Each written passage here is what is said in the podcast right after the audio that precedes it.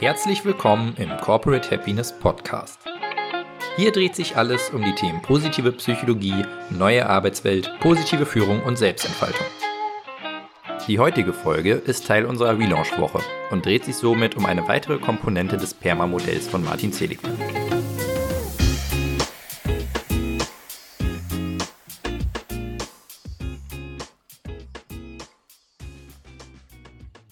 Weiß und Blau. In diese zwei Farben teilt sich die Realität des Mannes in diesem Moment. Um ihn herum und über ihm nur der strahlend blaue, wolkenlose Himmel.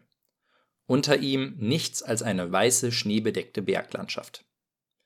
Das Herz schlägt ihm bis zum Hals, als er den Abgrund vor sich hinunterblickt.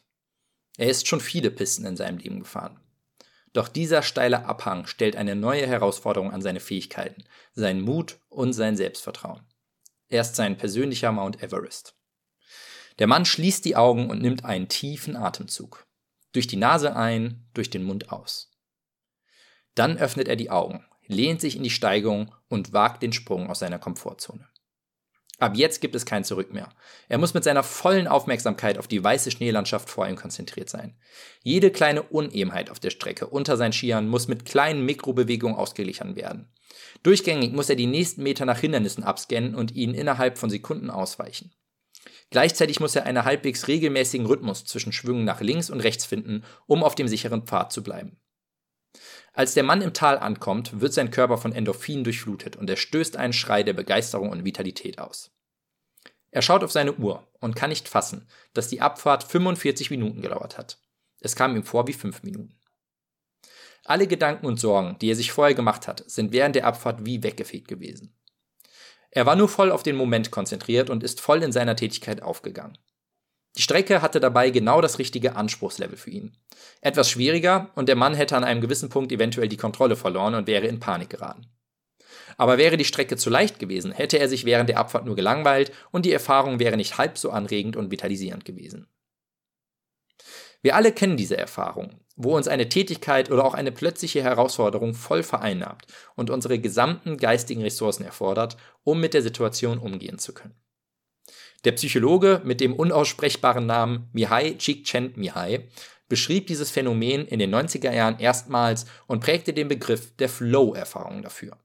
Zu Beginn konzentrierte sich seine Forschung auf Individuen mit besonderen Eigenschaften oder Fähigkeiten, wie der oben erwähnte Skifahrer, Bergsteigerin, Dirigenten oder Tänzerin. Mit der Zeit erweiterte er seine Untersuchung aber auch auf die breite Bevölkerung. Wie sich herausstellte, erleben wir alle in unserem Alltag von Zeit zu Zeit diese besondere Erfahrung. Und nicht nur das. Wie Csikszentmihalys Forschungen zeigten, sind diese Flow-Erfahrungen ein elementarer Bestandteil eines erfüllten und aktiven Lebens und gehen einher mit positiven Konsequenzen wie einer gesteigerten Leistung und Arbeitszufriedenheit sowie einem höheren Arbeitsengagement und allgemeinem Wohlbefinden. Deshalb nannte Csikszentmihalyi Flow-Erfahrungen auch optimale Erfahrung. Und das ist auch der Grund, wieso sie in dem PERMA-Modell von Martin Seligman unter der Engagement-Komponente berücksichtigt werden. Wenn wir im Flow sind, sind wir so in eine Tätigkeit vertieft, dass wir uns unser Selbst gar nicht mehr bewusst sind. Erst im Nachhinein, wenn unser Bewusstsein wieder langsam bei uns selbst und unseren Emotionen und Empfindungen ankommt, merken wir, wie erfüllend und befriedigend diese Erfahrung gerade war. Dann würden wir am liebsten direkt wieder an die Grenze unserer Komfortzone gehen und erneut in den Flow eintauchen. Aus diesem Grund ist die Flow-Erfahrung für uns als Menschen so wertvoll. Sie bewegt uns dazu, physisch und mental an unsere Grenzen zu gehen und über uns hinauszuwachsen. Denn wie Csikszentmihalyi feststellte, entstehen Flow-Erfahrungen vor allem dann, wenn die Anforderungen unserer Umwelt mit unseren Fähigkeiten übereinstimmen oder diese sogar leicht übersteigen. Die Flow-Erfahrung finden wir in der goldenen Mitte zwischen Überforderung und Unterforderung. Dieser Umstand wird häufig mit dem sogenannten Flow-Kanal dargestellt. Stell dir einmal ein Koordinatensystem vor, bei dem auf der x-Achse deine Fähigkeiten abgebildet sind und auf der y-Achse die Anforderungen aus der Umwelt. Deine Fähigkeiten könnten zum Beispiel deine Skifahrtechnik sein oder wie sicher du dich bei der Abfahrt fühlst. Bei den Anforderungen könnte man zum Beispiel zwischen blauen, roten und schwarzen Pisten unterscheiden.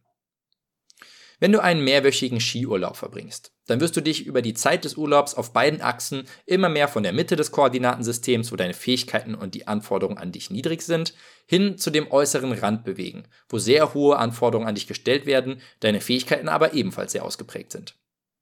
Du wirst dich also im Laufe des Urlaubs an immer anspruchsvollere Pisten wagen und vielleicht sogar irgendwann die schwarze Piste runterfahren. Gleichzeitig werden sich mit der Zeit aber auch deine Fähigkeiten immer weiter steigern.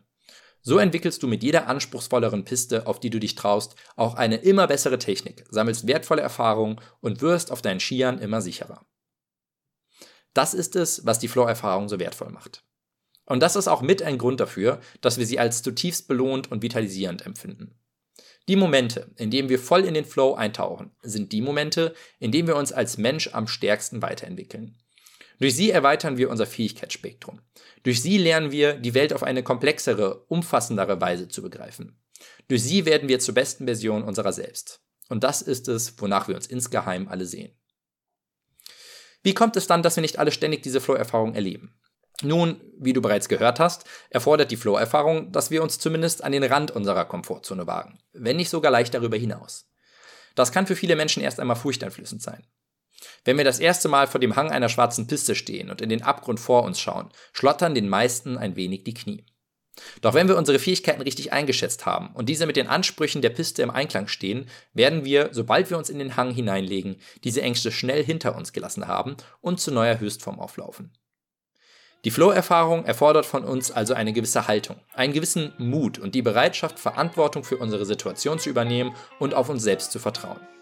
Wenn du all diese Dinge aber bereit bist einzusetzen, dann kannst du voll in den Flow eintauchen und letztendlich vielleicht die beste Abfahrt deines Lebens erfahren. Vielen Dank, dass du dir unsere heutige Folge des Corporate Happiness Podcasts angehört hast. Wir hoffen, dass sie dir gefallen hat. Lass uns doch gerne eine Bewertung auf iTunes da. Folge uns auf dem Podcast-Kanal deiner Wahl oder schau gerne auf unserer Website vorbei. corporate-happiness.de Hier findest du auch unseren Blog mit spannenden Beiträgen rund um die positive Psychologie und die neue Arbeitswelt. Und du kannst dich dort auch in unseren Newsletter eintragen, um immer auf dem Laufenden zu bleiben. Wir wünschen dir noch eine schöne Woche und freuen uns, dich bei unserer nächsten Folge begrüßen zu dürfen. Dein Team von Corporate Happiness.